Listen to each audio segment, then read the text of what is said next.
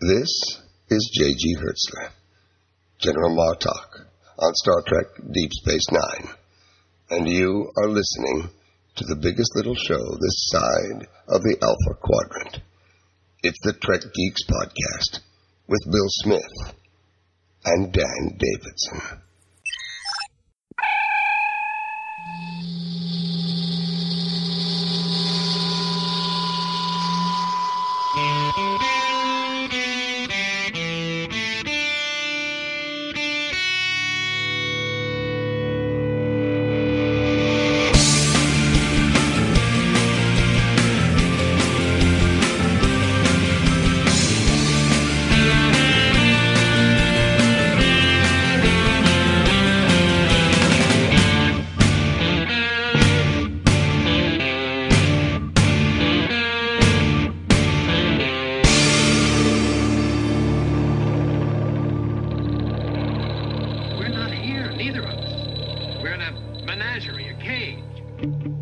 Coming to you from Podfleet Command, it's the biggest little show this side of the Alpha Quadrant. Welcome, everyone, to Trek Geeks, your independent Star Trek podcast.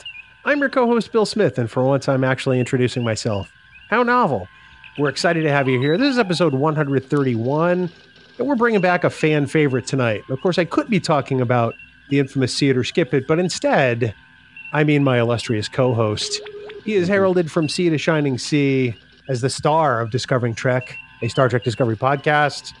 He's the lovable and irascible Dan Davidson. Dan, growl for me. Show me you still care. Oh, oh, I love it when you talk like that. It is great to be here. Thank you for a very nice introduction. And and I can say, I hope I sound better than I did on the last episode of Discovering Trek, when I obviously had some mic problems. So I've gone out, I've gotten a new mic, I've got a Yeti, top of the line. Hopefully I sound half as good as you do, Bill, and I think it'll be okay. You do sound half as good as I do, but I think that's largely just genetics, buddy. Okay, so this week on... Uh... Boom, boom. Exactly.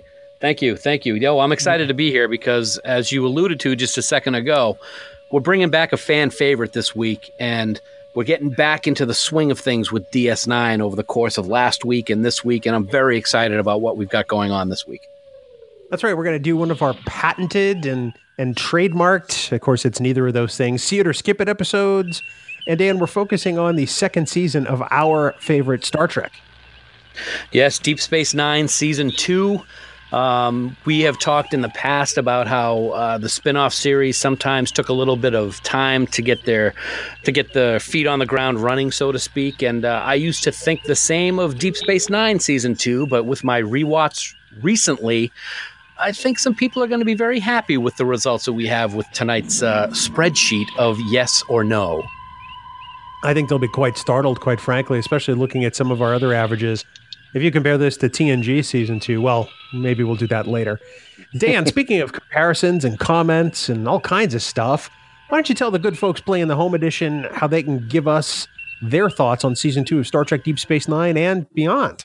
Well, I'd be very beyond. I like that. I'd be very happy to do that, Bill. Uh, it's easier than ever to get in touch with us.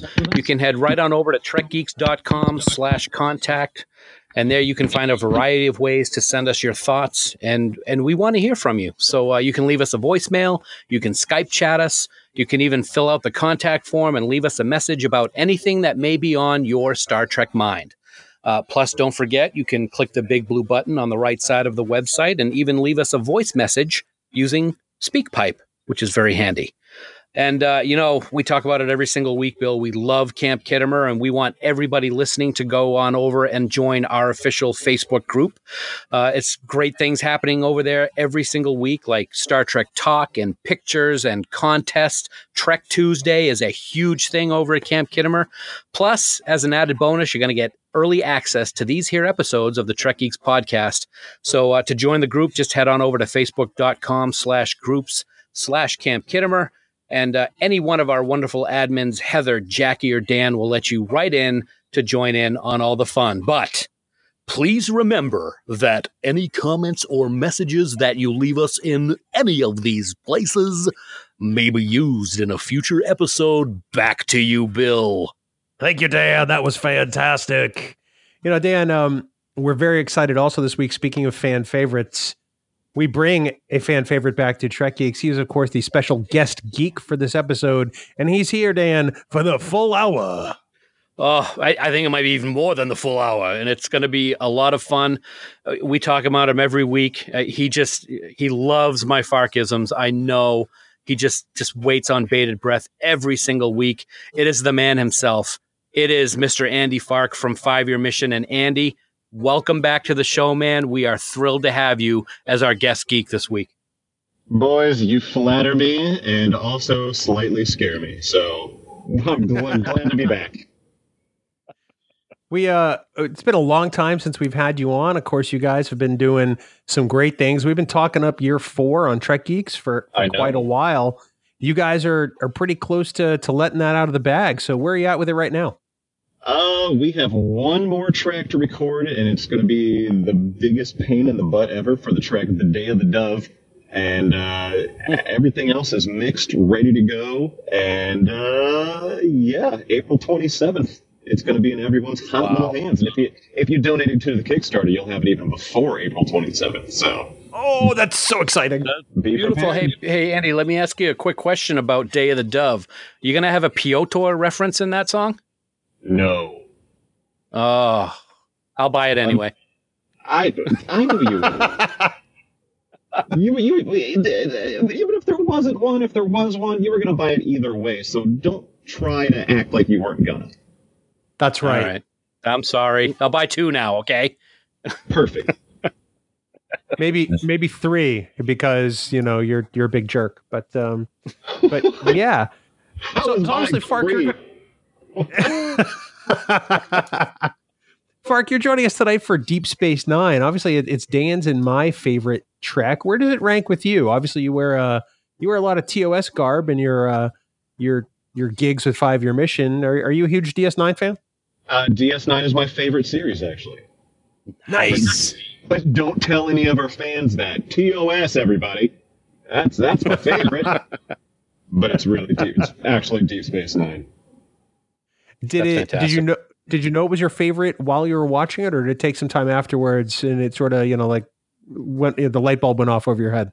Yeah, basically, as soon as like as soon as I hit probably season five, I was like, yeah, this is. This is the best. This is there's no comparison to this. I mean, this is by far my favorite series, and I I hated trying to admit it to myself just because of, you know, how iconic Next Generation was, and of course, you know, in Five-Year Mission, and we sing about T O S and everything.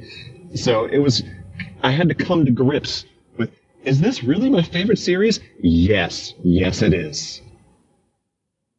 Well, you're with the uh, the perfect support group tonight, and um, oh. fret not. You you are you are among fellow Deep Space Nine uh, devotees, so we're gonna have a fun time tonight.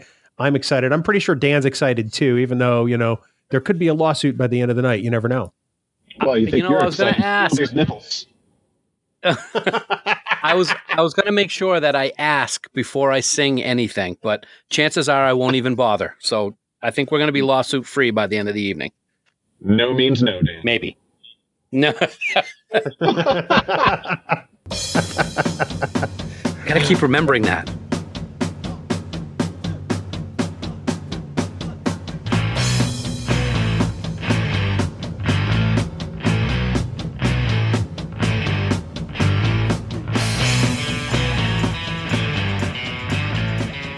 You know, the best part of breaking up segments, and I'm not just saying this because Fark is is is part of the recording tonight, is the fact that there's more Five-Year Mission in between each segment of the show. But that's just me, Dan.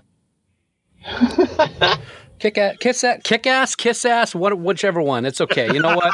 It doesn't matter because I, I have to, I, I can't disagree with you because it is pretty awesome. It's listening to the Five-Year Mission in between segments is better than listening to ourselves. So I can't fault you there, my good man. Fark, I'm going to be sure that I use a bumper that uses a lot of drums. So when you actually listen to this, you uh-huh. know, when you're you're pumping iron at the gym, you're going to hear a lot of yourself in that way too. So yay! It's, it's basically just just masturbation for me at this point.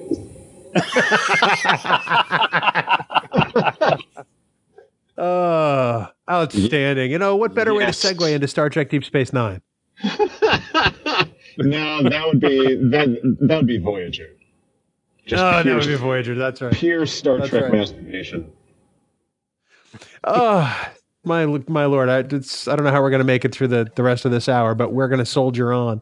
So obviously, um, you guys know how this works, but let me remind the folks at home what we do with See It or Skip It, since it's been a little while since we've done one. Uh, Dan and I have gone through and rated all of the episodes of season two of Star Trek Deep Space Nine, and we're going to decide whether it was a see it or a skip it and tell you why. Now, I can't speak for Dan, but as far as me, I can tell you there's absolutely no rhyme or reason to why I would watch or skip a given episode.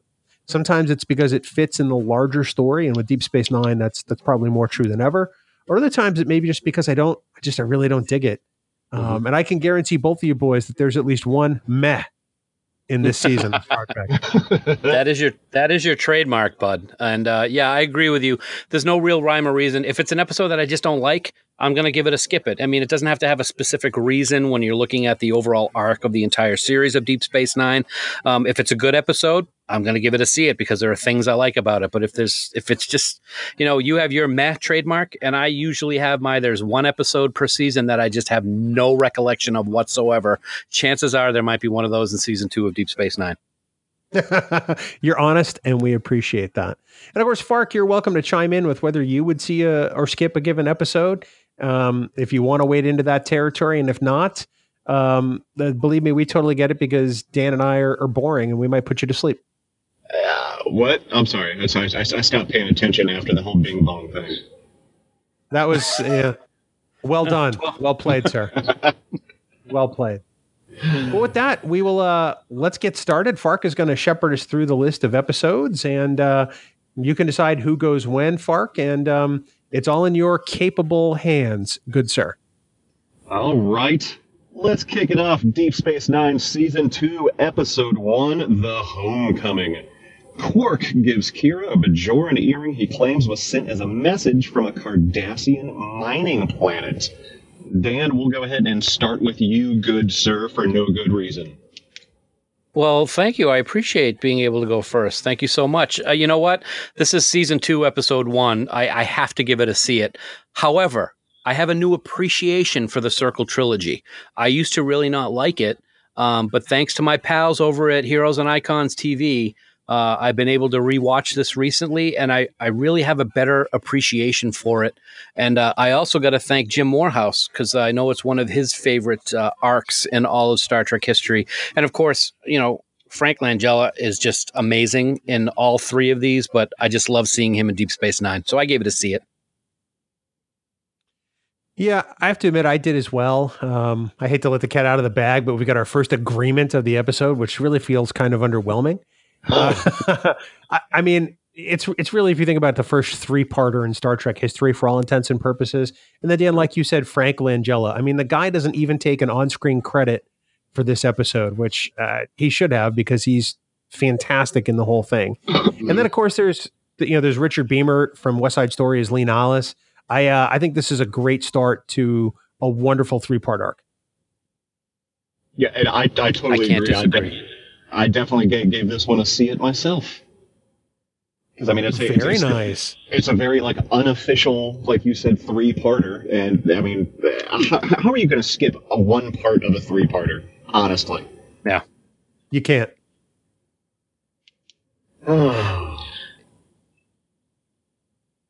Okay, we got anything?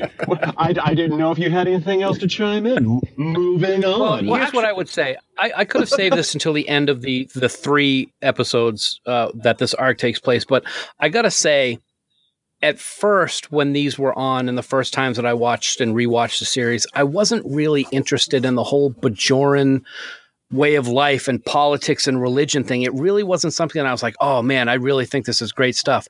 But now that I have that better understanding and better appreciation for the circle, uh, it's it's much different for me than it was in the past. I, I will tell you that I do have the results of the Camp Khitomer survey that was done by uh, by Debbie Moltisanti over in Camp Khitomer, and we're grateful to her for doing that every time we do a see it or skip it now. Debbie, thank you so much. I'm going to go through all three episodes once we've completed the uh, the episode arc, if that's good with you guys. Sure. Good for me. All right, up next, episode two, The Circle. The, the Circle uh, attempts to topple the Bajoran government, but there is more to the situation than meets the eye. Bill, we'll go ahead and start with you since I gave Dan the first shot. Well, thank you. I um, I think this is also definitely a see it. I hate to uh, show my hand early, but uh, this may be a trend for this this arc. I think this is a fantastic middle act. It's got uh, it's got a lot of tension. It's got a lot of drama, and um, I, I think that the way Sisko is written in this particular episode um, is fantastic. So for me, it's absolute see it. Yeah, I gotta, I gotta agree with you, Bill. Um, it is a see it for me. And like I said just a minute ago, one of the reasons that I like this episode is this second part of the trilogy continues along very nicely and gives us a real great insight into those Bajoran politics and religion that I just spoke of a minute ago. Um, even though they can be as repulsive as ours at times when we're watching Deep Space Nine, it was really interesting f- to watch for me. So I gave it a see it as well. Yeah, that's a, a definite see it for me on this one, too. Because, I mean, we got a lot of intrigue. We got a lot of, like, cool cliffhanger, a cool cliffhanger and nice, nice little reveals. And plus, I mean, we're getting to know Kira even more and more. So, and that's always a plus in my book. I absolutely agree. I think that the Kira aspect of this story is probably one of my favorites because she get really gets put on some uncertain turf, you know, after only one season. And You uh, at this point, you don't know what's going to happen with her character. You assume she's going to be back on Deep Space Nine, but at this point, you just don't know. Exactly. All right, moving on to remember, just blaze blaze through those first two, didn't we? Yeah. Yeah. Episode three, The Siege. Sisko and Lee Nallis help stop Deep Space Nine from being commandeered by the Bajorans, while Kira and Dax try to put an end to the circle by presenting evidence that Minister Jaro is being backed by the Cardassians. Uh, Dan, back to you. Yeah, why not wrap up uh, the three-part arc with yet another see it? So three for three so far in season two. You know, it is rare that an arc story has a see it and a skip it. It has happened in T N G. We saw that happen with Bill and I. Uh, but I can't throw this one to the wolves. Um, it's a see it, but I can't say I didn't love this episode. There were a lot of parts that I liked to it. Uh, I liked how Kira confronted Jaro at the monastery. I thought that was great. And I like that Colonel Day, uh, while trying to assassinate Sisko on the station, is just incompetent. And like a poor marksman, he keeps missing the target. So uh, I gave that a see it, yes. Nice reference. I like that. Um, You're welcome. I don't think this is as strong an episode as the first two, but I think it absolutely has some great moments, like you said, Dan. Uh, I'm going to say that Steven Weber is part of this story, and he's terrible in everything he's in. Um, I, I don't like I don't like anything Steven Weber has ever been in, um, but I think you have to finish this story out because I think it comes to a satisfying conclusion. So for me, The Siege is an absolute see it. Maybe he should have yeah, winged it. Oh, that was oh, that was terrible. Sorry, oh. Sorry. I definitely, I definitely gave this a see it too. Even though I don't want to agree with Dan after that whole pun, but yeah, definitely see it because I mean it wraps up the whole you know three part arc first uh, first few episodes of season two. Again, more great character development, more insight into what the hell the Bajorans are doing. So, I mean, yeah, that's a it's a definite see it. Now, as far as Camp Khitomer, I think that this is interesting. So in breaking down the three episodes, The Homecoming has an eighty-six percent see it, which I think is that's that's great. Mm-hmm. Um, if I go to The Circle, it's got a ninety-one percent see it, wow, which is pretty fantastic. And then The Siege, the last part, drops back down again to eighty-seven percent, which I think is is really kind of telling. I mm-hmm. um I think it agrees with most of us. Um, a lot of uh, there's one verbatim that says excellent three-parter, um, and that's I think that's absolutely true. But uh, it's interesting to see how those votes fell percentage-wise over the three episodes. That is kind of interesting that the, the middle episode would get the most see it's.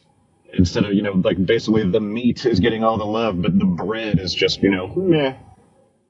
Yeah. Yeah, no, totally. Well, That's, well, kind of like Empire is the best Star Wars movie, but yet I digress. Precisely. See it. Oh, speaking of see it, let's move on to episode four, Invasive Procedures. I think I'm going to have to have one of those here pretty soon. Um, a plasma storm leads to the evacuation of most of the station, but a Trill refugee has his own plans.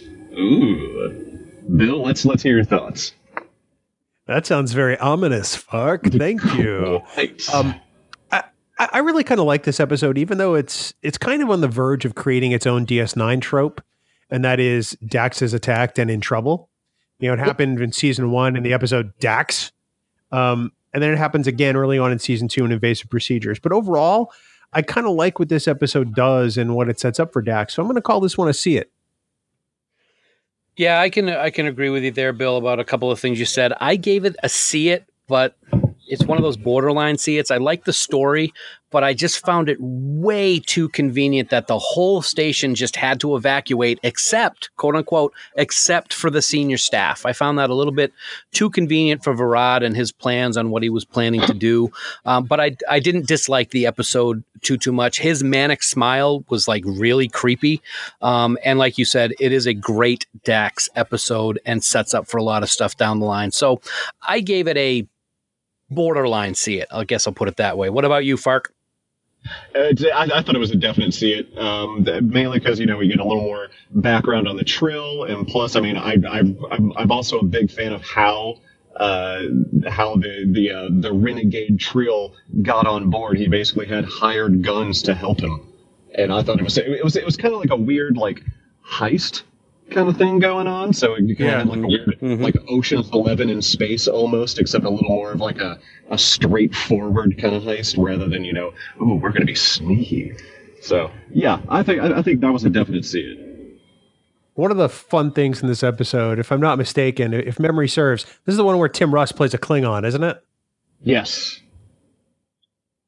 Yeah, and so we get a little more Tim Russ before we get to Fark's favorite, Voyager. Um, Camp Khitomer doesn't like this episode as much.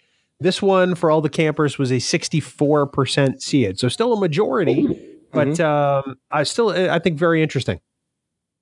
I yeah. think it's interesting that I think for the first time in our see it or skip it history, we're four for four for the first episode of a season, the first uh, four episodes of a season, I should say. That's pretty incredible. That's historical. And Fark is here and part of it. You guys are going to get married. I love him. Oh my god, I hate you both. Episode five, Cardassians. Garrick investigates the identity of a Cardassian boy, Rubel, abandoned on Bajor, who has been raised by a Bajoran. Dan, let's see what you think about Cardassians. Cardassians is a definite, definite see it. This is a fantastic episode. It it does what Star Trek does best. It deals with modern issues like racism and bigotry and child custody battles.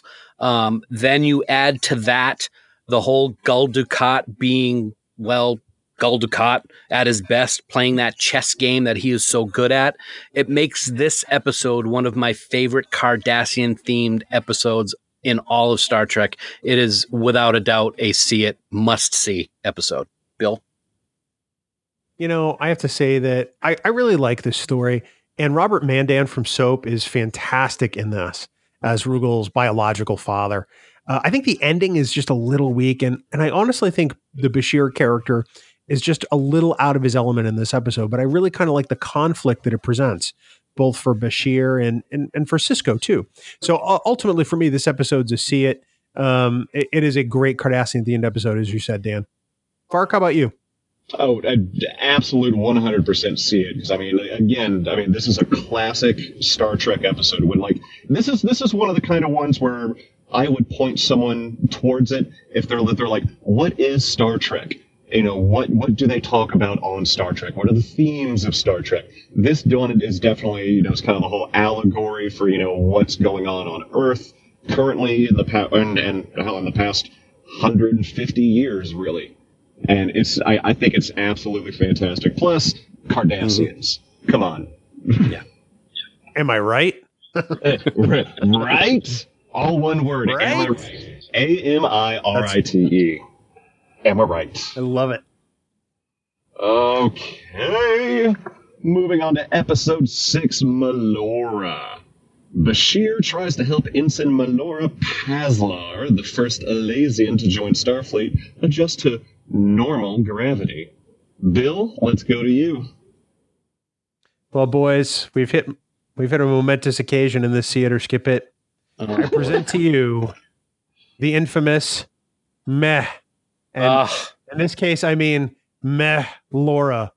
This ah. episode is a skip it for me. I am bored by it. I could not care any less about um, her trying to adjust to gravity or the conflict that it presents. Um, it's not a terrible episode. It's just not one that I think is nearly as engaging as the five that came before it in the season. So I feel like it's a bit of a downshift. So yeah, for me, it's a skip it, Dan.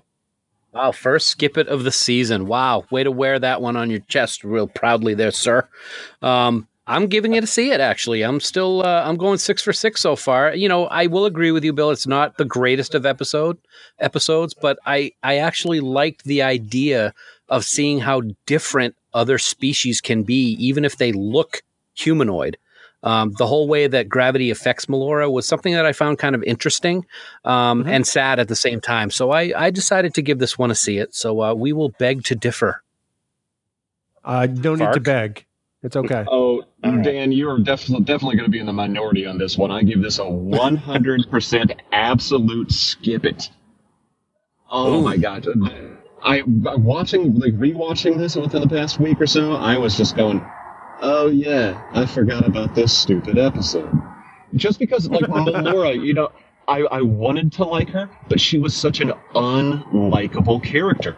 I mean, yes, I realize, you know, it's, you know, they're trying to accommodate her and everything, and she's just, you know, super independent and just, it's like, it's great that they had, you know, a handy, capable character that was, you know, trying to be independent and everything, but do you have to be such a b-hole about it? Like, constantly? No, you absolutely do not. So, yeah, yeah. Uh, Melora, absolutely. Melora is kind of the Dan Davidson of Starfleet at this point. An absolute b-hole, yes. Wow. Dan, Dan Melora wow. Davidson. I'm making a note wow. on that on my spreadsheet right now. Thank there you. we go. Well, and speaking of spreadsheets, Camp Khitomer, Fark agrees with you and me. Uh, a, ma- a majority, fifty-two percent, says they would skip this episode. So, um, oh. so far, they're they were really kind of in line with us. Um, one person. Um, Said, I really dislike this episode. The crew just tries to give Melora a helping hand, and she's very mean when she yeah, says see? no. Skip it. So, see? Way to go, Dan. Whatever. Nice pick there. Nice pick, Melora. Okay. Moving on to episode seven, Rules of Acquisition. Quark represents Grand Nagus Zek in a plot to establish a Ferengi business presence in the Gamma Quadrant. Dan, let's hear from you. Um, well, hopefully you guys will agree with me on this one, um, as well as Camp Khitomer, because I gave this one a see it. And the main reason that I give this one a see it is because this is the one that starts it all, even if we don't know it yet. And that's all I'm going to say. Going to leave it right out there like that. Love it. See it. I uh, I have to agree. Uh, we're back on the agreement bandwagon, and it's really uncomfortable and tenuous. But I'm gonna I'm gonna enjoy it while it lasts. Um, yeah, this is the first seed for the Dominion arc, really. I mean, it's they're mentioned here for the very first time. I normally don't enjoy Ferengi episodes, but this one is a definite exception for me. Uh, my ears usually bleed when I hear Grand Nagus Zek, even though I love Wallace Shawn. But that laugh just really gets to me. Um, yeah, that's that's the one. I want to pop my own right. eardrums. So, uh, so yeah, definitely a definite see it for me. Thanks, Mark. Yep, I went with a see it on this one too. Because I mean, again, it's the first mention of the of the Dominion, and of course, everyone's kind of you know blowing it off like, yeah, Dominion. We'll probably never hear about them ever again. Oh, were we wrong? So yeah, and plus you also get uh, Jane from Firefly as one of the. Uh, species that they were that, that, that they were trying to buy all the all the barrels barrels of wine from. And if I yeah. if I recall correctly, the big dude is Lieutenant Clagg from T N G when Riker was uh, kind of doing that little uh, cross-educational program on the Klingon ship. That's true. Uh, you're okay. right. That I didn't. I good eye, good eye, Davidson. I'm changing your name to Dan Goodeye's Melora Davidson. Whoa. You're gonna have like seven different nicknames by the time this is done, and they're and they're all gonna just completely contradict each other. Seven more. Yes, seven more. All That's right. Because the other ones we can't say on the podcast. Well, okay, we can we can add in a B hole at least. Yeah. Okay. Okay, it works for me. All right, moving on to episode eight, Necessary Evil. When Quark is shot, Odo reopens a five-year-old murder case of Mister Vatrick, who was a Cardassian collaborator. That son of a... Uh, Bill, let's hear from you. Well, you know, I think the only thing this ke- that keeps this episode on the see it list for me is the conflict and tension between Kira and Odo. You know, it's a it's a bit of a whodunit. Odo solves the case, and he doesn't like that he was lied to by one of the people he grew to trust the most over the years. He realizes that she pulled the wool over his eyes, and for years he didn't realize it. So for me, uh, this one's a see it simply for that tension and and the fracture in that relationship this early on in the series. Dan? Yeah, I agree one hundred percent with you, man. And specifically for that reason, I gave it a see it as well, just for that, because that relationship takes a hit here. Um, even while it's still building, so to speak. But one of the other things that I really liked about this episode were the flashback sequences. I thought they were very well done, and they were woven into the story in a very, very good way. So, uh, yeah, this is one of those ones that if you want to see the whole Kira Odo uh, aspect of the series, this is a definite must-see. So it's a see it. No, oh, I absolutely agree. Definite see it just because I loved the fact that it was very... Sherlock Holmesy without it being being on a holodeck. Yeah, yeah. So, so yeah, a, de- definite, a definite see it for me because you know it, they they could have easily done something like this on a holodeck, and I would have been nah, skip it. Mm-hmm. And plus, any, any any chance just to see just to see Odo kind of do his thing is always fantastic. Well, the uh, the impressive thing about this episode is that only eighteen percent of respondents in Camp Khitomer said they would skip this episode. So overwhelmingly, a see it for Necessary Evil, which I think is pretty wow. cool. That's fantastic. Smart people over there on Camp Khitomer. All right, let's move on to episode nine, uh, Second Sight. A mysterious woman, Fenna, catches Sisko's eye during their fleeting meetings. That's a tough one to say there at the end. Uh, Dan, speaking of tough things to say, Dan. Wow. Well, okay. Thanks.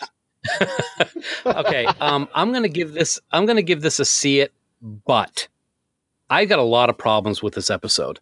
The biggest of which is the fact that, well, let me, let me go to what I do like first. I like the idea of Sisko being interested in a woman for the first time since the death of his wife, Jennifer. I think that's fantastic. It's nice. It kind of reminds me of Longmire because I'm watching Longmire now. So, you know, you know, he's got to, he's got to move on. He's got to, you know, you know, find another love. And this seems to be one that he's interested in, but come on, man.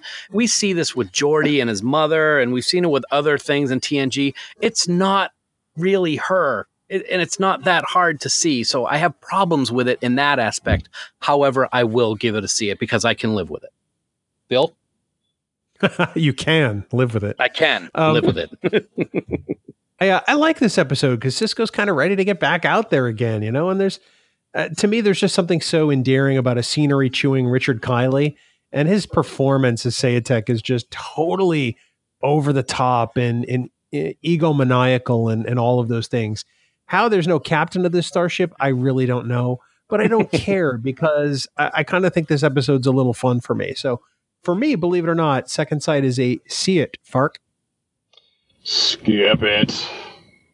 Ah. I'm, I'm, gonna, ah. I'm, I'm, I'm dissenting ah. with you guys from this one just because the character of Fenna herself annoyed the living crap out of me. Um, but, but, again, but again, like you guys were saying, the doctor, he was a great doctor. And, um, and like you said, you know, egomaniacal all, you know, was very full of himself, and he played that to a T. But this, the overall story just added zero to, like, Deep Space Nine for me, like, at all. So mm-hmm. one hundred percent, okay, a ninety-six percent skip it for me. Wow. Interesting. Well, it was a fifty-nine percent see it for Camp Khitomer. So um, oh, I'm actually surprised long. this one. I'm actually really surprised this episode rates as high as it does, um, because this is one that people, I think, either really, really like or just can't stand. So, uh, uh, yeah, fifty-nine percent. Chew on that, Fark. Uh, I'll chew on it and spit it out right back in their Camp Khitomer-y faces. Uh, just kidding. I love all you guys. Um, episode ten, Sanctuary. The Skria displaced by... Uh, displaced by... No. How about this? The Skria displaced humanoid farmers from the Gamma Quadrant claim Bajor as Quintana, their legendary homeland. Bill, let's start with you.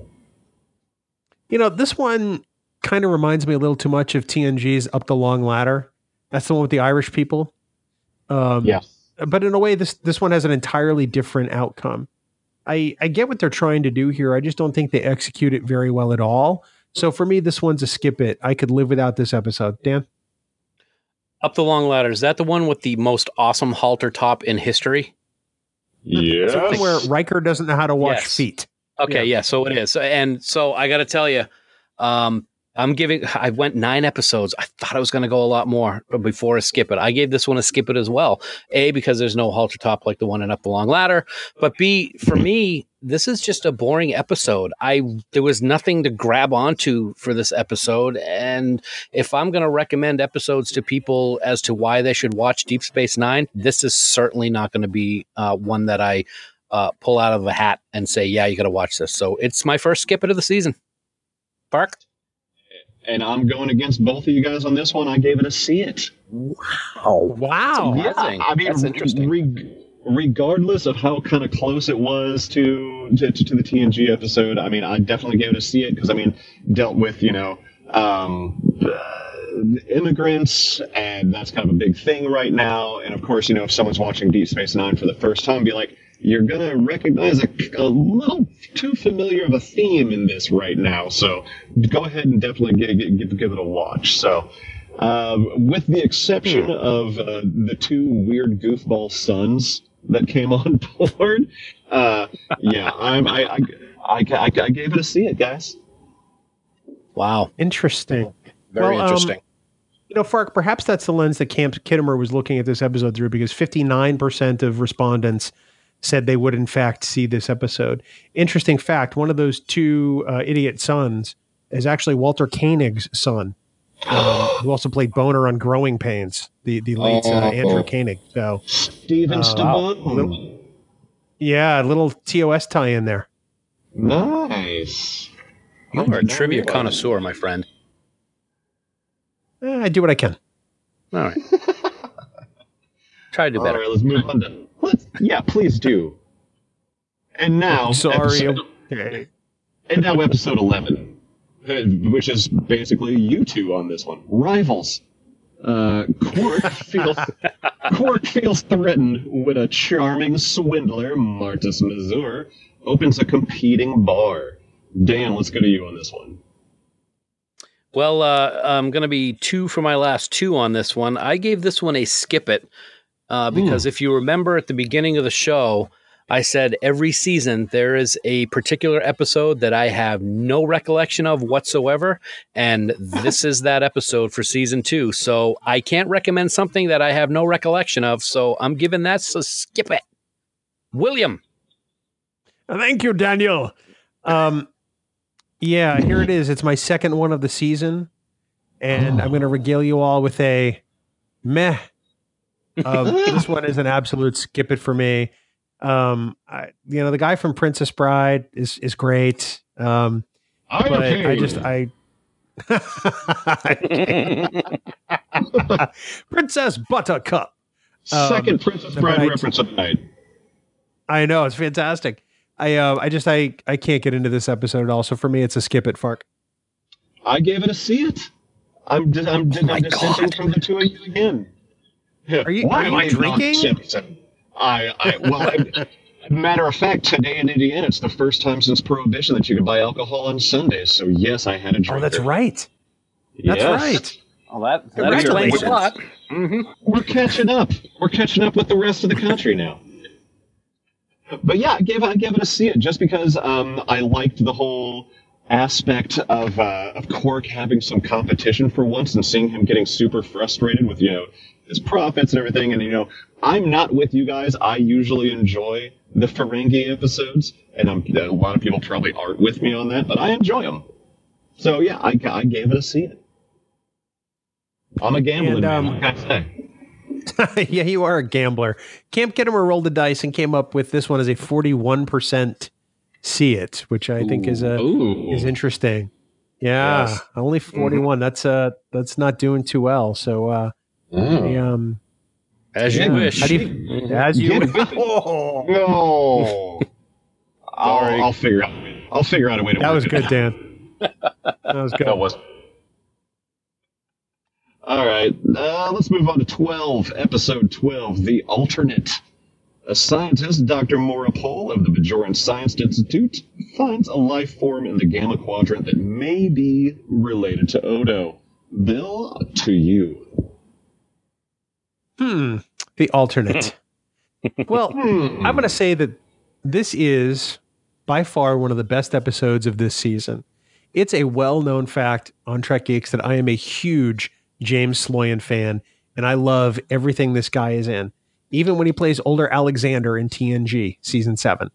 This episode, though, is one of my favorite performances by James Sloyan, um, and I love the relationship that we get thrust into between Doctor Maura and Odo and what it means for them down the road. So this one, absolute see it. Yeah, we have very similar tastes when it comes to Mister Sloyan. I gave this one a see it as well. It's a fantastic episode. And basically my notes say James Sloyan, and that's pretty much it. You know, nothing else has to be said about this episode other than the fact that he's in it. He is brilliant. Um, I've always found it very interesting in this episode, however, that Sisko refers to his dad in the past tense. So it's one of those things where I like how they change things around later so that they could bring his dad into it. But this is the first time that we actually heard him talk about his dad, and I liked how it was in the past tense. But James Sloyan is fantastic. That conflict between Odo and uh, Doctor Maura Pohl is fantastic, and we get to see it again later. I, I just think it's brilliant. Very, very big see it for me. Mm. I only have I only have one thing to say about this episode. Uh, it is a see it, but uh, mainly, uh, and I'll, I'll, sorry, I'm, I'm going to sum it up like this. And the cat's in the cradle and the silver spoon. And the man in the moon.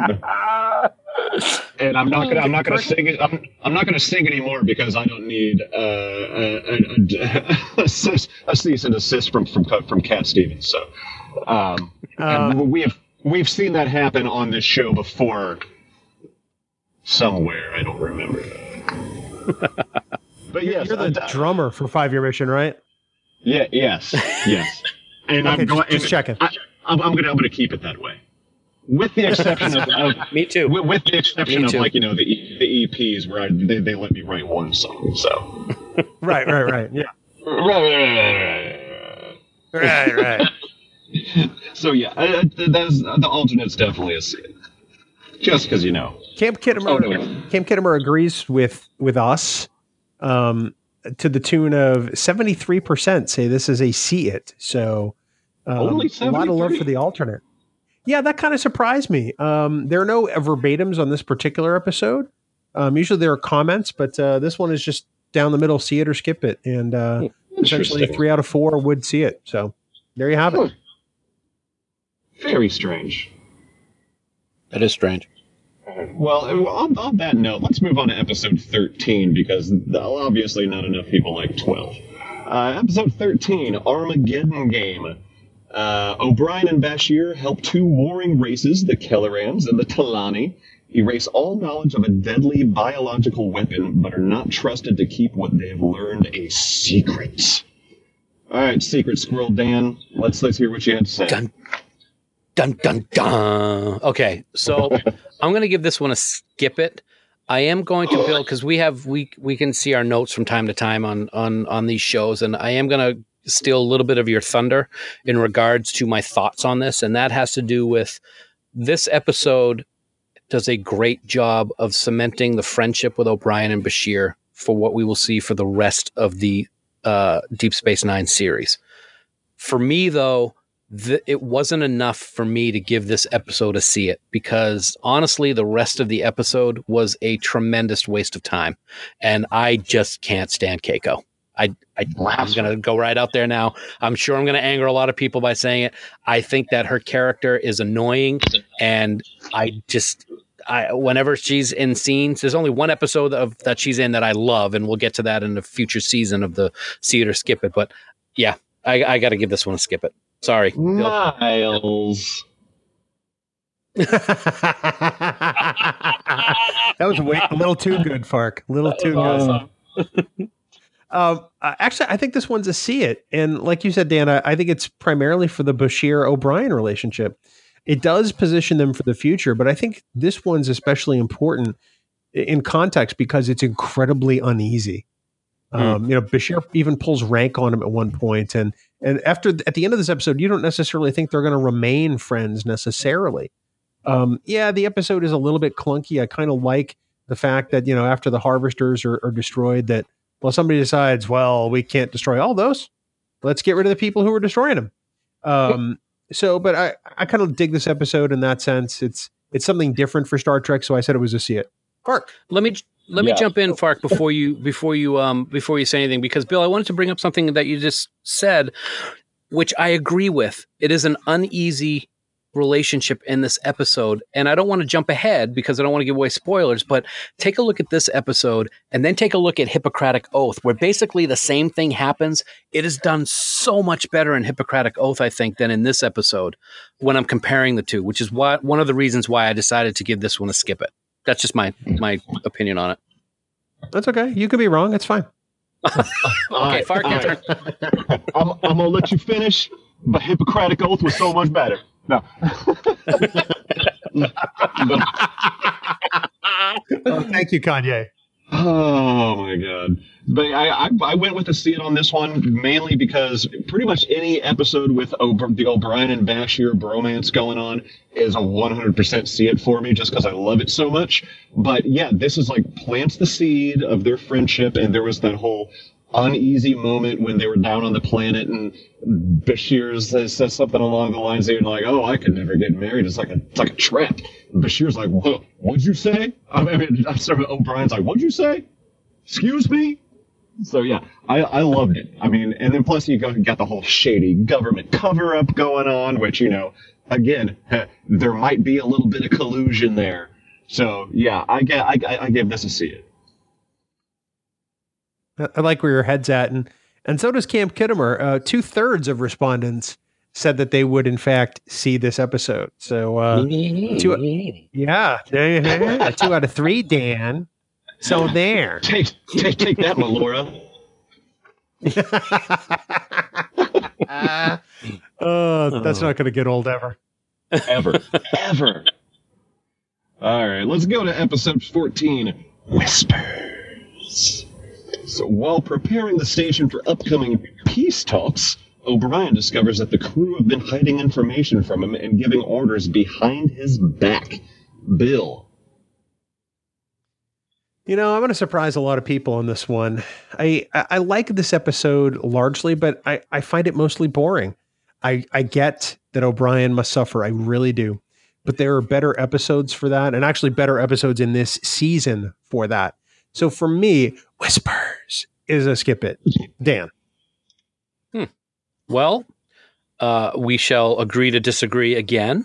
Um, because I gave this one a see it, and I enjoy this episode. And I got to admit that the first time I saw it, the twist at the end of the episode really shocked me, regardless of whether it was right there for everybody to see. It was, it was shocking to me, and I liked the way that they did it. Yeah, Brian, O'Brien suffers because that's what O'Brien is supposed to do, but I feel that he does it in such a better way than we ever saw things that happened to Troy in T N G. So I gave this one a C it. Fark? Well, it's no night terrors, but I'll take it. So I gave it. Uh, I gave it what I what I'm patenting as a, a C-it. Just because. Just because I really enjoyed the ending, I liked seeing some of the backstory, but what kind of ruined it for me, again, going back to a Keiko moment, was that dinner between Miles and Keiko. I was just going, can this scene be over yet, please? Please? Because this is getting really old with this poking around at the stew here. So, yeah, I gave, I gave it a C-it. Interesting. See it. Well, uh, Camp Khitomer, seventy-three percent of respondents would see this episode. So uh, I'm in the minority and, and happy to be that way on this one. I, I get it. I just, there are other ones I like better. What can I say? No, you can't say anything more than see it. See, yeah, or just skip it in my case. So, hey, well, yeah. So, th- so there. Oh, go, go have some stew. Uh, episode... Episode fifteen, Paradise. Commander Sisko and Chief O'Brien are stranded on the planet Aurelius, where their leader, uh, Alixus, rejects technology even when it means the death of others. Uh, Dan, let's hear from you on that one. Well, uh, this was one that I um, had to rewatch to wrap my brain around the episode again, and I end up giving this a see it. Um, and, and I say see it because I loathe the character of Alixus so Alixus so much. I, oh yes. My God, I just want to strangle her every time she's on camera. And, and you know, oh, I feel like Sisko in that hot box every week when Bill and I sit down and record Trek Geek. So I definitely know what he's feeling because it's, it's torture. Doo-doo, doo-doo, doo. Oh, so I God. just wanted to throw that in there. Yeah. Wow. Bill? Wow. Yeah. A, a Jackson's reference on a see it or skip it. Um, Ooh, not absolutely. Even yeah. Absolutely. I, I didn't mean, well, it's not a good song. So how can it be a good reference? Right. It's not a good album. Um, I uh, I'm gonna give this one a see it. This this kind of reminds me of a script that could have been a third season T O S episode. You could mm. easily put Kirk and I don't know McCoy or Kirk and Scotty in this story, and it still works. Um, plus, the scene with Sisko going back to the box is worth it alone. Avery Brooks is just uh-huh. lights out in this episode. For me, this is a total see it, Fark. Yeah, absolute see it, because I, I was actually going to bring up the whole Sisko going back into the hot box on his like I say, on, on his total own volition. Just be like, nope, I'm sticking to my guns here. Y'all are b-holes. Peace out. I'm going back in the box. But peace yeah, out. I, I love it. Peace out. Ah, shut up, Dan. Um, yeah. So, I just, I, I just love that this kind of gave us uh, one of our first big glimpses into how badass of a of a of a captain eventually Sisko is going to be. Just because he he doesn't yes. take anything, he like totally sticks to his guns, and he is just you know, F y'all, I'm going in the box. And that that that actually it says that on my notes, F y'all, I'm going back in the box. I believe that. I believe that. Uh, Camp Khitomer agrees overwhelmingly. Uh, seventy-seven percent say that this episode is absolutely a see it. And I'm willing to bet that each and every one of those people who voted for this as a see it thought the same exact thing about Sisko because it's one hundred percent true, man. Oh, yeah. I said, put the Sisko in the box. Little Con Air reference there. Yeah, great. Sorry, Thanks for that. I'm sorry, I'm, I'm just full. Of, I'm full of them tonight. Actually, actually, I was I was going to go with the whole like Alixus and like Cool Hand Luke reference. So what we have here is a failure to communicate. Nice. See that? Very nice. I like that man over there stole some candles.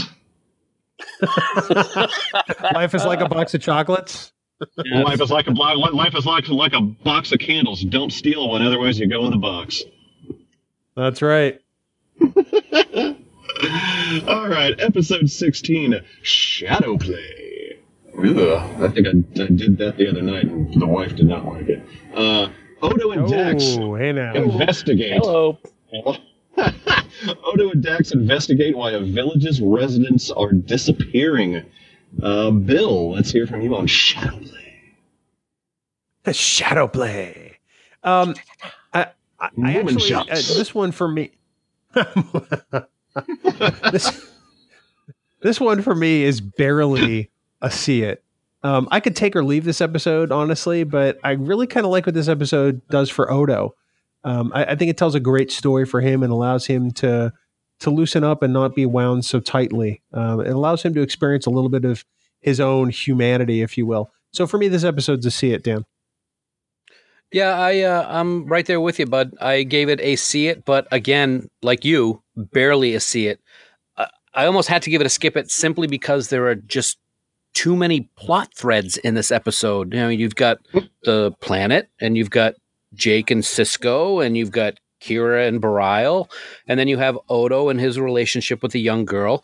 But I got to say, Odo turning into the top at the end of the episode was just a great touch and really was one that made me turn it into a see it. But I got to say, the whole sentient holographic village thing, uh, yeah. Okay, whatever. Yeah. Bark. Yeah, again, I'm my second see-ipit of the night.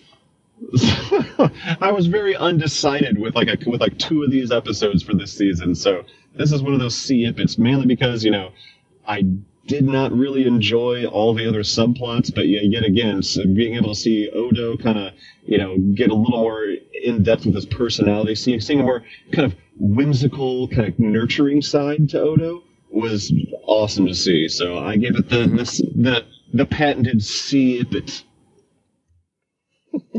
Patented, patented, trademarked, and, and such. Um, yes. So P M. Yeah. So as far as playing God goes in, in Camp Khitomer, um, sorry, not playing God, Shadowplay. My bad. Nope. Um, I skipped ahead on the on the outline. Um, uh, interestingly enough, sixty-eight percent of people who voted said they would see this episode. Um, I'm kind of surprised mm. by that, honestly, because I, I yeah, just it's high. Yeah, it's it's. I think it's high for this episode, but mm-hmm. I, I think it's really interesting that that people like it that much. So that that, that is kind of cool to me. That part. Yeah, it's pretty interesting that it was that high for for the almost almost a bottle episode. Yeah. True. Yeah, totally. All right, let's go to episode seventeen, Playing God, the aforementioned Playing God. Uh, a proto-universe threatens to destroy the station and Bajor. Dax is a field docent, who's a Trill uh, candidate initiate named Arjun, whom she helps find his voice to discover what he really wants from life and from joining. Dan, let's go to you. Well, it's it's hard for me to give a skip it on a Dax episode, but I actually ga- did give this one a skip it. Uh, I do like the Dax Sisko parts of the episode, but the whole mini universe aspect and all the technobabble crap that they throw in for this episode just really, really pulled me out of it. And I got to say, I can't put this any plainer than this. I can't stand Arjun in this episode. Drives me crazy yeah, for some oh, reason. Yeah. So I gave this one He's a skip whining. It. Bill? Yes, like Bill. Bill? Wow. Um, not a whole lot of wow. Uh, wow. motivation for me to go there. Um, thanks, Dan. Um, yeah, this one's a skip it for me as well. I mean, there are some good performances in this episode, but I just don't dig the story. I mean, it's okay, and that's about the nicest thing I can say about Playing God. So this one for me is actually a big-time skip it.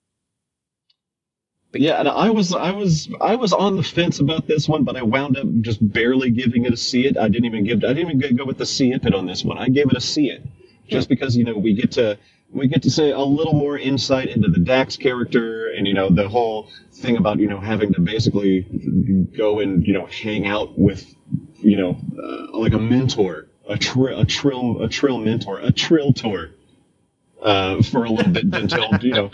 So, so they can make sure, you know, this is going to be a good candidate. So I, I gave it a see it just for that, just for just for the backstory aspect. Well, perhaps that's what the folks in Camp Khitomer were thinking, too, because fifty-nine percent of the voting campers said they would see this episode. So, um, yeah, that's really yeah. interesting. That's amazing that less people gave this a see it than the previous episode where sixty something did. Yeah, that yeah is, that's sixty-eight. That's amazing. Yeah, it almost seems seems backwards. It does. I've got, to, I've, got, I've got some ratings coming up in a little bit that will blow your mind, gentlemen. Um, I, I don't want to. I don't want to play my hand too much, but uh, the back end of this season has some really interesting ratings. Hmm. Okay. Well, I'm going to move on to one that I'm sure, an episode of you guys, I'm sure is an absolute one hundred percent see it from both of you. Uh, episode eighteen, Profit and Loss. Uh, Quark is reunited with his former Cardassian lover, Natima Lang, but she's engaged in some dangerous political intrigue with her students, uh, Rakela and Hogue. Uh, Bill, let's see how awesome you think this episode was. This episode... It's so awesome that it's going to get my final meh of the season. That's right. I hit the hat trick with Profit and Loss. This is mm. an episode I would skip. Although Nat Natima is is interesting, and I like the dynamic with Quark. Um, uh, ultimately, there's just, uh, I don't find the dangerous political intrigue very dangerous or very intriguing. So uh, for me, this one is a skip it, Dan. Well, Quark, I'm going to, uh, Quark. Well, Fark. I'm going to surprise you a little bit. Well, I'll, I'm going well, okay, to I'm going to surprise you here, man, because I am giving this a see it. I uh, oh. I think that we're finally starting to see some Ferengi stories that work, and maybe this one does because it's a Ferengi slash Cardassian story. But uh, uh, I, I liked it. I like Natima Lang, and I like the whole. We get to see. Um, whether positive or negative, the whole how females are treated in the Cardassian Empire. Um, and that's something that we haven't really seen very much uh, in Deep Space Nine or any Star Trek for that matter. So uh, I didn't love the story, but I didn't dislike it. So I'm, I gave it a see it. Yeah, I, I absolutely gave it a see it too. Um, again, I, I'm a big fan, especially in like early seasons of, of, the, of these series, backstory. And this is mm-hmm. one where we got to see like a, like a totally different side of Quark. You know, normally he's all about profits and everything and the rules of acquisition. You know, that's all he cares about. But then you see him like almost just vulnerable and just like one hundred percent right. like, no, I will give up this bar. Rom can have this bar. My stupid brother can take over this bar over my dead body, or I can be with you. And so I thought I, I thought that was a great aspect of this episode, and I gave it an absolute see it on this one. Nice. Yeah, I think that uh, that's not going to come as a huge surprise. Um, although the the thing that gets me on this one is that uh, Camp Khitomer was almost split down the middle on Profit and Loss. Uh, fifty-five percent Ooh. Of people said they would see it, mm. and forty-five said skip it. So um, mm. almost right down the middle on this one. Very interesting. Well, I, I think I think I think the, the, the Ferengi are a very hit and miss alien yes. race on yep. the series. So I think I know there's a lot of people that hold kind of grudges towards Ferengi episodes in general. So what? What? Miles. What about Klingon episodes? Miles. Right. Speaking of Klingon episodes. Uh, let's go to episode nineteen, Blood Oath. Oh. Uh, Jadzia Dax honors an oath made by Curzon Dax to three Klingons, Kor, Koloth, and Kang, and goes with them on a crusade against their sworn enemy, the Albino. Dan, let's go to you. Well, this is this is hands down a see it for me. I love this episode. Every time I see it, I just I just have a smile on my face. It was so awesome to see these three original actors reprise their T O S roles, and and you know, I was not happy, I will say, that two of the three died in this one episode, but it was a good story, and it sets up many more visits from Kor. And this particular episode probably was his strongest of all of them on D S nine, and I'm not even going to include T O S because that Uh, that um, appearance was just off the charts. But I love this episode. I love how this year uh, actually no I can't say anything because I don't want to give any spoilers for Discovery, because we don't do that here on Trek Geek. So I will now go to Bill. Well, thank you, Dan. um, This one for me is also a huge see it. I mean, it, it's just nice to see Kang, Koloth, and Kor one more time, and regardless of how they look and how it's not explained, I don't care. It's a great story. It's it's got great action. It's got it's got great heart. Um, and I love the way that they work Dax into this episode too. So for me, this episode, absolutely a see it, Fark. A one hundred percent see it. Absolutely. Uh, when I was uh, when I was a guest over on Trek Ranks for the top five Klingon episodes of the entirety of Star Trek, this was in my top five. So yeah, nice. one hundred percent, one hundred absolute percent see it. And oh, and Dan, well, we can... I, I know I know where you were going with on the possible spoilers with Discovery. So yeah, just yeah. just just, yeah. just so you know, just so you know. Appreciate uh, that. We come close to one hundred percent with Camp Khitomer. ninety-one percent of wow. the people who voted in the poll on Camp Khitomer said they would see Blood Oath. It, and believe it or not, it is not the highest rated episode of the season in Camp Khitomer. That is Whoa. to come. Whoa. Huh. Right. Yeah. Interesting. Well, then let's get to it. Whoa, okay. Episode twenty, The Maquis, Part one.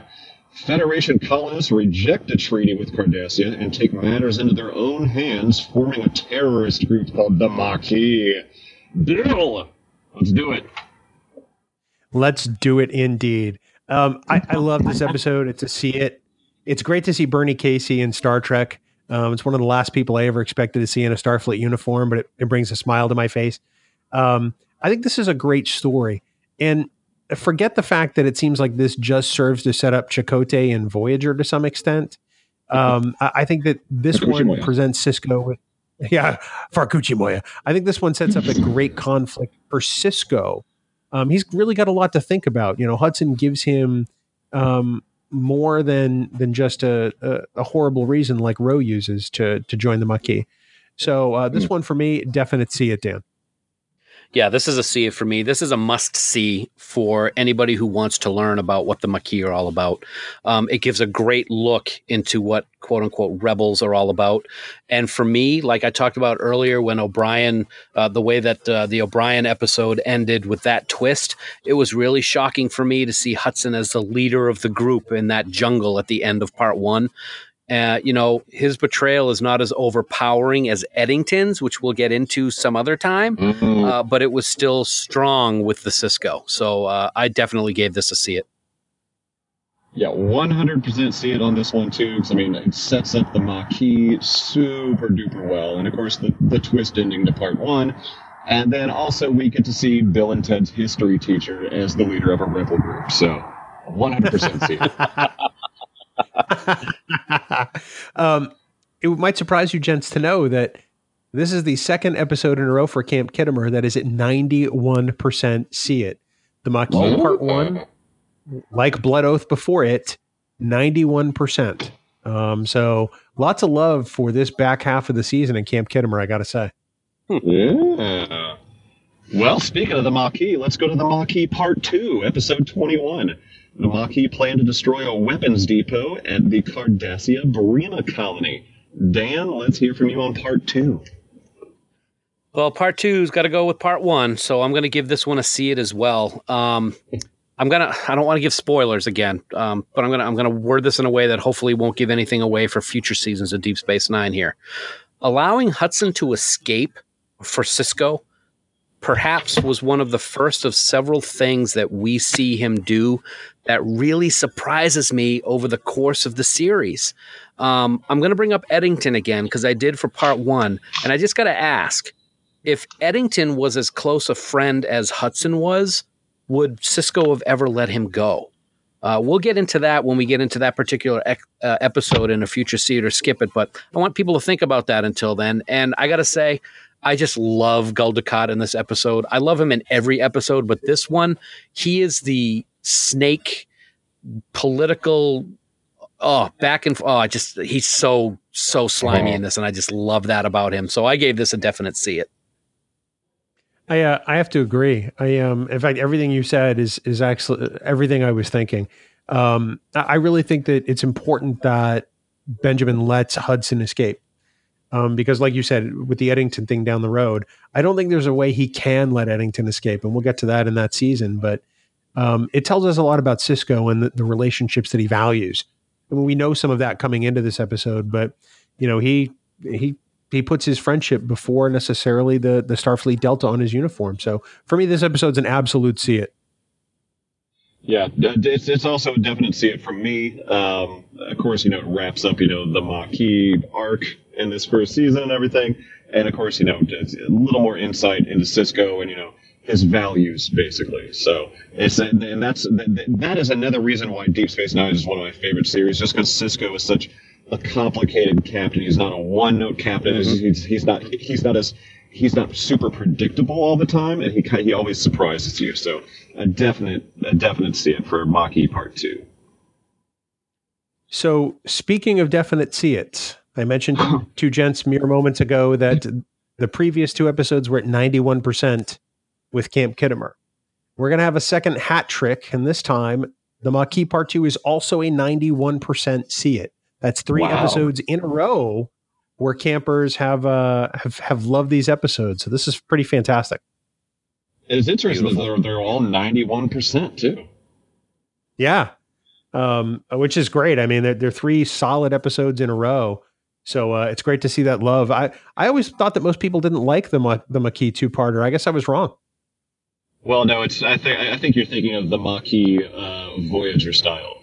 So that's when I stopped liking Maquis. I'm going to get so much hate mail. You and us both. Oh, so, so before I get more hate mail, let's move on to episode twenty-two, The Wire. Um, I loved the series on H B O, so... Uh, oh, no, wait a second. Uh, The Wire is the name of the episode. In order to save Garrick's life, Bashir must unravel some of the secrets in the Cardassians' past. Bill, let's go to you. I have to say that I was more of a fan of The Shield than The Wire, but that's a different podcast for Blasphemy. Another time. No way. Vic Mackey's the man. Um, this episode for me is a see it. I think that um, Andrew Robinson is just amazing in this episode. Um, you know, we know it's one of his personal favorites, um, and I think it tells a great story, not only about Garrick, but also about Garrick's relationship with Tane. Um, and I think that Bashir is it plays the perfect balance in this episode. So I think there's a lot of love, lot to love in The Wire. Um, it's one that I, I will watch and then usually rewatch again after I've watched it. That's how much I enjoy this episode. Dan? Yeah. Uh, for me, I think this is probably the best episode of season two. It is a one hundred percent see it for me. It's an amazing Garrick Bashir story. And like Bill said, our friend Andrew J. Robinson is just nothing short of amazing in this episode. I wish that we had more episodes with Garrick, but I'll tell you, the episodes that he's in, he steals the show. He's just fantastic. Love the guy. So it is, I, I'm, I am quite certain, Fark, that you gave it a see it as well, or at least you better have, buddy. Oh yeah. This was, this was one of my, my favorite episodes of season two by far. Uh, not just because, you know, we get to see Uh, who Bashir is as a person and how he is so committed as to, to being a doctor to his patients. But uh, again, this is a very Star Trek episode. I mean, it deals with modern day problems. Uh, like, uh, I mean, yeah, it was it was an implant in his brain, but this has to deal with a, a lot with addiction. And obviously, you know, Garrick to right. deal with day to day life on there. You know, he basically turned to drugs, and it was a uh, it was being produced in his brain.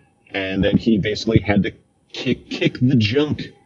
So I absolutely one hundred percent loved this episode and would, would recommend this for, to anybody that would, that would say, why do you love Deep Space Nine so much? This is one of those episodes. Right. Oh yeah, that's my turn. Sorry. Um, hey, I was, I was reading for, I was reading verbatims for the next episode. I think it's fascinating. But uh, The Wire, also quite popular in Camp Khitomer. It's not a ninety-one percenter, but it's pretty darn high. It's eighty-six percent would see mm-hmm. The Wire. Yeah, that's uh, nice. A lot of love. Yeah, I'm loving this. This is I love the trend we're seeing here, although I wonder if uh, it makes me wonder where it goes next. Uh, well, this might, might be a good segue then, because episode twenty-three is crossover. Kira and Bashir accidentally cross into the mirror universe where a Klingon-Cardassian alliance rules. Dan, mirror universe, go. Do you have to ask? I know. I know. Uh, yeah. Yeah. Everybody knows I love the mirror universe. This is definitely a see it. This is actually the first time that we have seen the mirror universe since Mirror Mirror. Um, and I think that they reintroduced the Terrans and the Mirror Universe brilliantly in this episode. Um, there are other episodes later on in Deep Space Nine with the Mirror Universe that, although I love the Mirror Universe, aren't my favorite, especially the way that they handled the Intendant Kira character. But for mm. this time, with the first time back in the Mirror Universe, it is just awesome. I loved it. See it. Bill. This one for me is also a see it. And I think it was because I was surprised initially, um, you know, twenty-five years ago or twenty-four years ago when we got a Mirror Universe episode, because Mirror Mirror is just so revered. Um, I, I do like some of the things that they introduced here. I think Nana Visitor just totally slays everything in this episode, both as Kira and as the Intendant. Uh, I, I, I like the juxtapositions of the characters. Um, although, you know, in the timeline, we don't know it yet, but it's the first of a long line of Mirror Universe episodes. Definite see it for me. Oh, I absolutely agree with both of you. I mean, I I obviously am a huge Mirror Universe fan. If you guys don't know about the giant Terran Empire tattoo on my forearm. So, yeah, yeah. Love the Mirror Universe. Yep. And um, basically this episode was just absolutely fantastic how they handled it. And then having – what was great about it is the two Kiras meeting up almost first thing. And I thought yeah, that yeah. that was br- brilliantly done. And plus, Intendant Kira, it's not a bad thing to look at in that outfit either. So, true that. The the interesting thing from the Camp Khitomer perspective, seventy-five percent of people, sorry, no, seventy, yeah, seventy-five percent of people said they would see this episode. But there were two verbatims that I thought were very interesting because they're very opposed to one another. On the see it side, there is definitely see this. This is the first Mirror episode of Deep Space Nine. And then on the skip it end, because there are some skip its, the verbatim is this. The episode that ruined the Mirror Universe by removing the moral inversion. It's okay to help the Terrans now that they're being oppressed. A waste of a great concept. Skip it. I'm fascinated by that reply. Wow. Who that does make you think, doesn't it? And also kind of fight them. Yeah. That's uh, okay. We'll set that up. Uh, we'll, okay, we'll put that on uh, on YouTube. Geek fights. Yeah, well, I like it. I like it already. yeah, I um, I didn't think about it from that perspective, and now I'm going to have to go back and watch it again. Although I still think this episode is going to be a see it for me ultimately. Oh, absolutely. One of the uh, one of the cool things about this, and it's really sad that it happened, is is is Mirror Odo dies in this episode. You know, so we don't get to see him in future ones, but to see him explode yeah. the way he did was just awesome. Yes, it was. I I was one hundred percent not expecting that. Just pudding everywhere. Pudding. Oh, God. That's just wrong. Oh, speaking of wrong, uh, let's go to episode twenty-four, The Collaborator. A Bajoran secretary named Kubus, who aided the Cardassian occupation forces, wants to return home from exile. Vedic Wynn blah, engages in a power play to become Kai against Vedic Barile. Uh, Bill, let's let's go and start with you. I'm going to say this one is a see it, but really the only reason I think it's a see it is because this is the one that makes Wynn the Kai, and, and that's huge for the rest of the series. The story's a little complex, and at times it becomes a little tough to follow. But it, the whole win payoff at the end with and Kira's reaction is, I think, worth it. You know, just for that alone. So for me, this one's a see it. Yeah, this is a see it for me, and, and I gotta say, Gul Dukat is my favorite villain, I think, in Star Trek history. But I don't know if there's anybody that people hate more than Kai Wynn in this series. And I gotta tell you, Louise Fletcher is just amazing in this role. She's an Oscar winner. And I think the fact that they were able to land her to be this character for several seasons of Deep Space Nine shows how legitimate this series is going to be, as we're only in season two right now. It's just brilliant. She is such a slimy politician and pretends to be always having Bajor on her mind, but she has, it's all about her, and Louise just does it so great. So it is a see it for me. She's, she's so damn awfully good. yeah. I'm, I'm definitely giving it a see it as well. Um, again, Kai Wynn. Oh my God. Like everyone's like, do I hate the character or do I actually hate the person playing the character? Because yeah. she she yeah. she because she plays a smarmy b-hole so well that you're like like I like I like I like when when I saw her in Vegas I, like two three years ago, I can't remember what it was. Like I, I didn't know whether to go up and shake her hand or punch her in the face.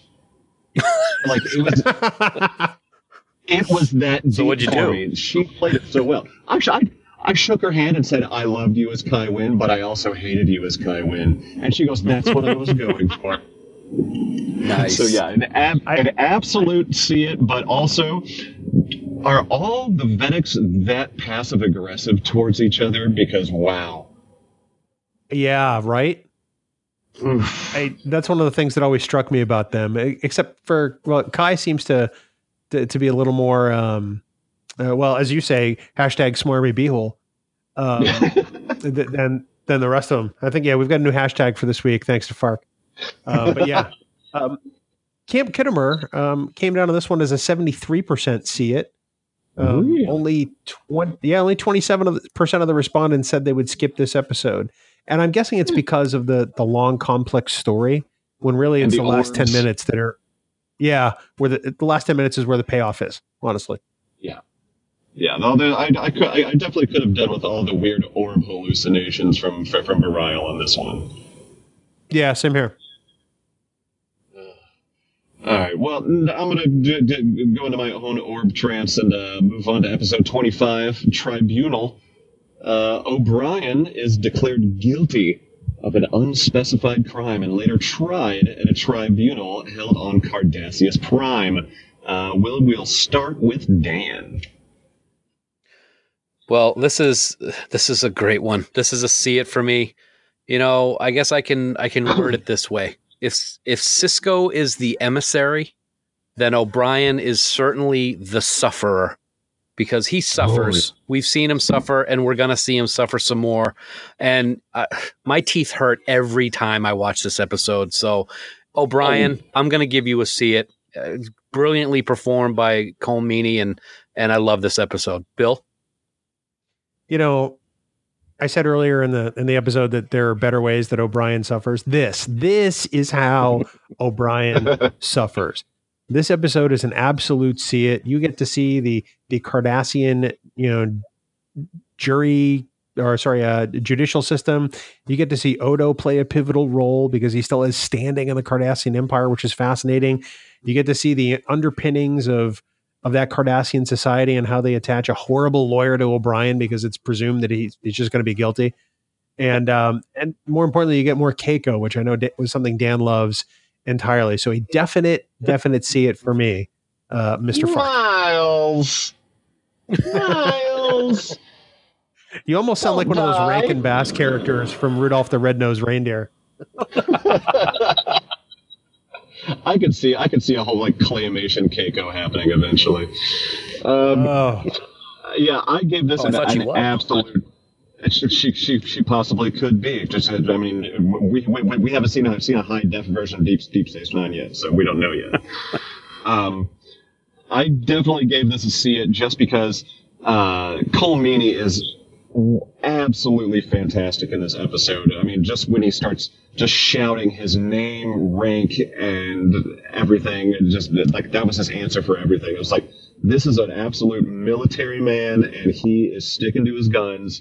Uh, stubborn as all hell, and he is going to somehow beat this. And, and of course, we get Odo as his de facto lawyer eventually. The Nestor, I believe, was his title in this. But yeah, I, th- I thought it was a, a great, great episode. What did uh, Camp Khitomer think? Camp Khitomer, you might be surprised to find out, thought this was a sixty-eight percent see it. Wow. Um, what? Yeah, low from my perspective, yeah. Yeah. Wow. I'm I'm really kind of stunned by that. There are no verbatims on this episode. Um, it's re- literally just down the line, see it or skip it. And uh, and most people said they would see it, but it's really only you know, like a like a just over a two thirds margin.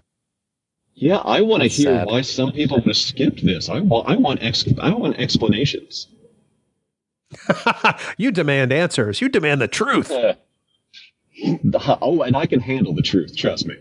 Oh, oh thank wow. you. Thank you. All right, let's get down to brass tacks here, gentlemen. Final episode of the season, episode twenty-six, The Jem'Hadar. Sisko, Jake, Nog, and Quark go on a camping trip on a Gamma, Gamma Quadrant world, but are captured by mysterious soldiers called the Jem'Hadar and meet a new enemy called the Dominion. Uh, let's go to Bill for this final episode. You know, I think that this is a fantastic way to end the season for Deep Space Nine. It's not truly a cliffhanger, but it leaves things so uncertain at the end that you have no idea what's going to come next. Plus, you get the introduction of the Jem'Hadar. That makes this must-see Deep Space Nine. I remember watching this live when it happened, and I was stunned at the destruction of a Galaxy-class starship. Like, literally, I had goosebumps. Yeah. I had chills. I'm like, that's how fierce the Jem'Hadar are, and they mean business. So this is an absolute, unquestionable see it, Dan. Yeah, I, I'm I'm a little speechless right now thinking about that particular scene. This is obviously a see it for me. Um, this is the real beginning of the Dominion arc. It's one of my favorite episodes uh, in Deep Space Nine history. And and I got to tell you, Bill, the first time that I saw this and that suicide run on the Galaxy-class starship happened, I oh. I literally could not believe what I was seeing. I'm like, did that just happen? What is, is this like some kind of like holographic simulation? It just blew my mind. And I'm like, wow, these rhinoceros looking dudes are going to be a problem.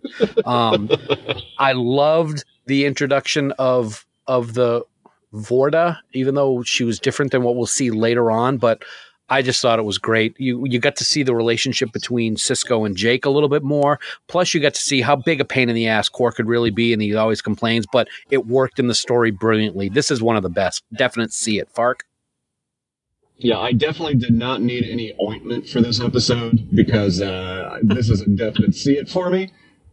Because, uh, I mean, of course, you know, the introduction of the Jem'Hadar, one of the most badass groups of soldiers you will ever come across outside of, like, like outside of the Borg, basically.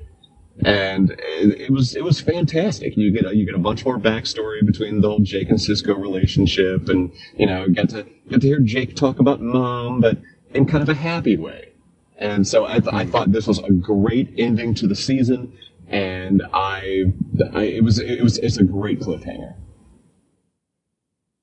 Well, speaking of a great end to the season, I can tell you that for the first time in Deep Space Nine, we have hit a one hundred percent see it from Camp oh. Khitomer. The Jem'Hadar, every respondent said they would see this episode. So, oh my God, um, that I makes think, me so happy. Oh, yeah, consensus all around, not only here on the dais, but also with our friends in Camp Khitomer. So that's a fantastic end of the season. Um, let's uh, let's run through some numbers. Dan, I, I assume you have your percentage handy. I do. Um, out of the twenty-six episodes, I came in with twenty-two as see it for an eighty-four point six two percent see it rating for season two. Bill, I think that could could be one of your highest ratings yet. Um, I think so. Fark actually outdid you. Fark, you had twenty-four out of twenty-six as see it. Um, and that's for a grand total of ninety-two point three one percent. I think that's the highest rating we've ever had for a, a season of Star Trek. Now, I wow. will say, I will say, guys, I'll jump in real quick. I gave your see-ipits, see-its in the rankings, uh, Fark. If I gave thought. them skip-its, If I gave them skip-its, you would have dropped down to, oh, let's see what we have here, a an eighty-eight point four six percent. Uh, no, actually, it's a little bit lower than that. It is an eighty-four point six two. You would have been tied with me. So uh, it's still pretty high, but we'll give you the higher one, the ninety plus. That's pretty good. I beat you, and, Davidson. And I come in. You beat both of us because I come in at a very anemic twenty out of twenty-six by comparison for seventy-six point nine two percent. So I, I'm sorry to have let all of fandom down. Um, although I'm not sorry I let Dan down because he look at his face, he's got it coming. You're not I a look fan. At it. yeah, yeah, no, don't look at it. You'll go blind. Your uh, your face is a fan. Yeah. Oh, there we go. Wow, the first year face of the episode isn't even from one of us. That's awesome. Uh, Fark, thank you so much for uh, for joining us for this See It or Skip It. It was so much fun to have you here. Um, You said that uh, year four is coming soon. Tell us where we can find Ye Olde Five-Year Mission online. There, of course, there's a five year mission dot net, not that .com, but .net. Uh, then you can also follow us on Twitter at five, the number five, year mission. Uh, and you can also find us on Facebook at uh, Facebook slash five, the number five, year mission. Uh, and uh, I believe the same exact thing over on Instagram as well, even though we're not on there as often. Fantastical. And of course, we can't thank you guys enough. You're a big part of our show every single week, and we're incredibly grateful to all of you. And by all of you, we mean you, um, because yes. you actually you actually listen to podcasts. Um, but uh, it's an integral part of our show. We want everyone to head on out to five year mission dot net. Go get all those albums, yo. Get ready for year four because it's dropping soon, yep. and you're going to love it. We guarantee it. Isn't that right, Daniel? It is absolutely right. I can't wait till April twenty-seventh. And, uh, you know, like Bill just said, Fark, we can't thank you enough for coming on. You've been on before. We always have such a great time. And, and I, I got to say, honestly, it's, it's almost like being with royalty here, having you join us on this episode, or, or possibly even like standing alongside a, a deity or a godlike figure, because you mean that much to us. Now, where do you, where does this, where do you come from? Where does this drummer come from? People probably ask, because he is so omnipotent. You know, several races call where you come from a, uh, a different name. Humans may call it heaven or maybe Eden. You know, the Klingons call it Kwitu. Uh, the Romulans actually call it Vortivore. But I know for a fact that the throngs of fans of Five-Year Mission have a very different name for it, my friend. And it is what? Farkari. And I thank you for being part of our lives. Oh, you get uh, the hell out of my life right now. Yeah, and mine. I got to do one live with you, man. I, I can't help it. I'm I sorry. know. You, you, you couldn't pass that one up. I mean, obviously, I, I mean, you got to get my initial reaction for one of them. And wow, you really, you really hit it behind home plate on that one. He, um, well, look at the bright side. He could have called you Farklar. No. Didn't he already do that one, though? I did. I did. Yes. Uh, see, I've lost okay. count. Yeah. Yeah. Sorry. Good well, well, uh, well, Fark is, is licking his wounds. Uh, Dan, um, we're going to put our celebration of the twenty-fifth anniversary of Deep Space Nine on hold for next week, but for a damn good reason. For a very damn good reason. Yes, sir, Bill. Uh, we actually talked about this reason in this here episode of See It or Skip It. We talked about James Sloyan. Well, he's awesome in every Star Trek appearance he's done, and none may be better than when he was, get this, Fark, when he was on Voyager as the creator of a doomsday weapon that killed Neelix's family during the Talaxian War with the Hakonians. So next week, we're going to deep dive into Jetrel on an all-new episode of Trek Geeks, your independent Star Trek podcast. Wow, Fark's favorite Star Trek series. Next week. Couldn't they have just killed off Trek. Neelix's entire family, and just so then there would be no Neelix? Just cut down the cut down the family tree and burn the roots, dynamite it, something. Just so we don't have to get. You want some soup? Let me touch you, tiny tiny lady. Leola root soup, right? I'm on top of that, uh, and of course, of course, Fark has no strong feelings on the matter whatsoever. Of course, for more great Star Trek discussion. We want everyone to check out the Tricorder Transmissions online at the tricorder transmissions dot com. Dan, they have another new podcast coming out. Did you know this? They what? Yeah. Uh, at Tricorder, they're just cranking out content like you wouldn't believe. And, of course, we love all of those folks over there. We want you to check them out. There's going to be some great Star Trek discussion. No matter which Trek is your favorite, they've got it covered, I guarantee you. And, of course, for all the news on all the Star Treks, yo, please visit our wonderful friends at trek news dot net. For now, this has been episode one thirty-one of the Trek Geeks podcast. We do hope you all live long and prosper. Go-go coconut. Uh, Go-go coconut. Coco. Coconut. There you go. See, no, the voice no voice, and I hate his face. I'm going to have to try to sync up both of those with the end theme. I hate you both. I did that on purpose because I knew that's what you were going to say.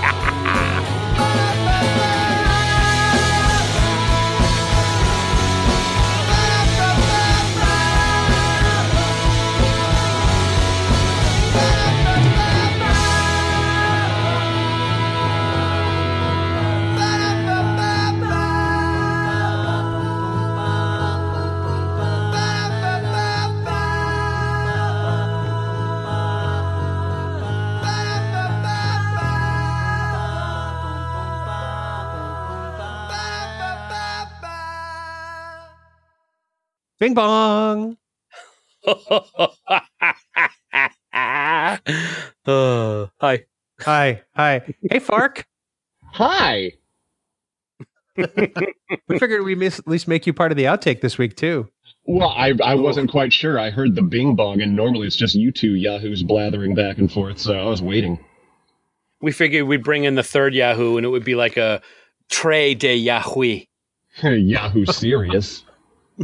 Oh, excellent reference. Very nice. Excellent reference. That's a that's a great, great reference. I love it. Um, wow. Yeah. So um, I uh, I'm very excited to do D S nine season two. You've no idea. And Fark, it's uh, I'm excited to have you back. Even though the last time you were on, you were on the outtake also, if I might add. I was? I don't remember that. Yeah, it was you, you were... and Rittenhouse, and we were talking yeah. about the Spock van. Oh, that's right. You yeah, are you while. are undeniably uh, outtake material all the time, twenty-four seven. That's what the, that's what the wife tells me. Hey-oh. Okay, hey. I wish that uh, I wish that I planned a sort of Farkism, Danism, uh, you know, battle royale sort of steel cage match. That would have been oh. fantastic. You you I can't sh- plan those. I should have prepared a few just so I can go back mm. and forth. No, it'd be, it's, like, it'd be like Eight Mile. It, just freestyle some. So yeah, that was I. I was doing my rewatch of Voyager the other night. Wait a second, that's a lie. I don't watch Voyager. Does anybody? Oh, they definitely do because I get yelled at constantly online. Bill, don't be a prude. Uh, so, so which would you which would you rather watch first, the animated series or Voyager? Animated series. Wow! I Whoa. said that wow. so fast. You did. There was like no hesitation whatsoever. Wow. Zero pause. Zero pause. I didn't have to put any thought into it. That's uh, that's just like us, pretty much every episode. Farkuke yeah. moya. we we have traveled far from the lands of our fellow drummers. Farkuche moya. Farkuche Moya. I need a shirt that says Farkuche Moya now. No, oh. yeah, no, I really do. yeah. yeah, and I the picture of you and, and Fark at Vegas when you're like looking dollingly into his eyes. No, no, no. It's got to be just the Farkuche Moya, maybe right. with a silhouette of Fark. Wait, I, I would put that in the Trek Geek store just to buy it myself. Didn't didn't one didn't one of you guys do a like a Photoshop of me as? As him at one point? Yes. I swear. Yes. I made I made a one of you with the with the uh, Chakotay tattoo, and indeed. That's right. That's well, what, that's what it should be then. I like that. That's I like that should be like the t-shirt. Too. T-shirt, bumper sticker, keychain, oven mitts. Thong. Beefcake beefcake calendar. Uh, uh, we're not doing any Voyage beefcake calendar. All right, so so let's talk about this beefcake calendar. Um, uh, wh- when is when's this happening? Because I, I gotta I gotta get my hands on it. I'll oh. wait, on, wait. What do you have to get your hands on for the beefcake calendar? Yes, yes. Okay, uh, exactly. It's it, it's it's going to be a twenty nineteen calendar, so you're going to have to wait. You just have to prime yourself. Uh, right. Will it be like an eighteen month calendar? Or are you going to do the standard twelve month? We'll probably do the twelve, maybe a thirteen, just to be like, just for those lazy people that don't go out and buy a calendar until February. That is a fantastic idea. Ugh. I just now thought of that too. Actually, I'm going to suggest that to the rest of the guys. Are you guys going to do like a like a group photo for beefcake, sort of make it like the, the thirteenth month, and it'd be sort of like, um, oh god, what's the movie with the unemployed British guys who start stripping? Um, The Full Monty. Magic Mike. Yes, the full Monty. Thank you. Magic Mike. They play I'm putting you that see, one in the queue. You seem to recall that just a little too easily, too. No, I was trying. No, I had to think about the full Monty, at least.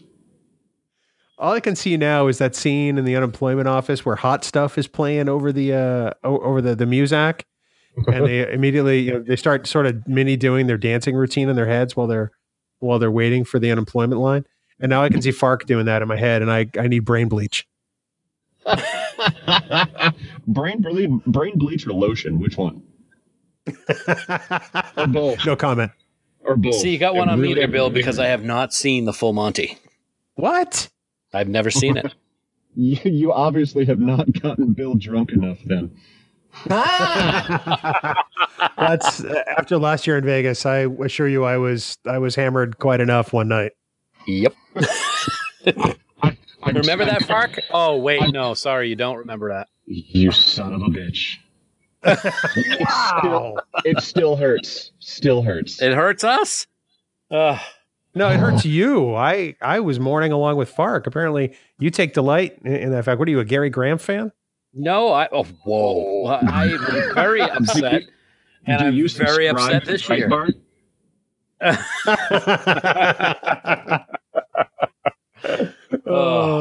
he will never be on this podcast now. Not that he was going to do anyway. Well, yeah. Wow. Oh my! All right, boys. Are you um, you ready to do some damage here to season two? uh, very, very, very slight damage, actually, from from my end. I'm uh, I'm damaged. I know you are. Say that again. Wow. All right, let me uh, let me pull up the spreadsheet and then we'll make this happen. Pull it out, Bill. Uh, well, that that took a turn. I wasn't quite ready for that. I'm sorry. You don't even have to say that. He podcasts without pants on. Don't judge. No judgment. Judgery looks so poor on you, Dan. Indeed. All right, here we go. You wear it well. I'm waiting for Fark just to instantaneously break out into song intermittently. All right.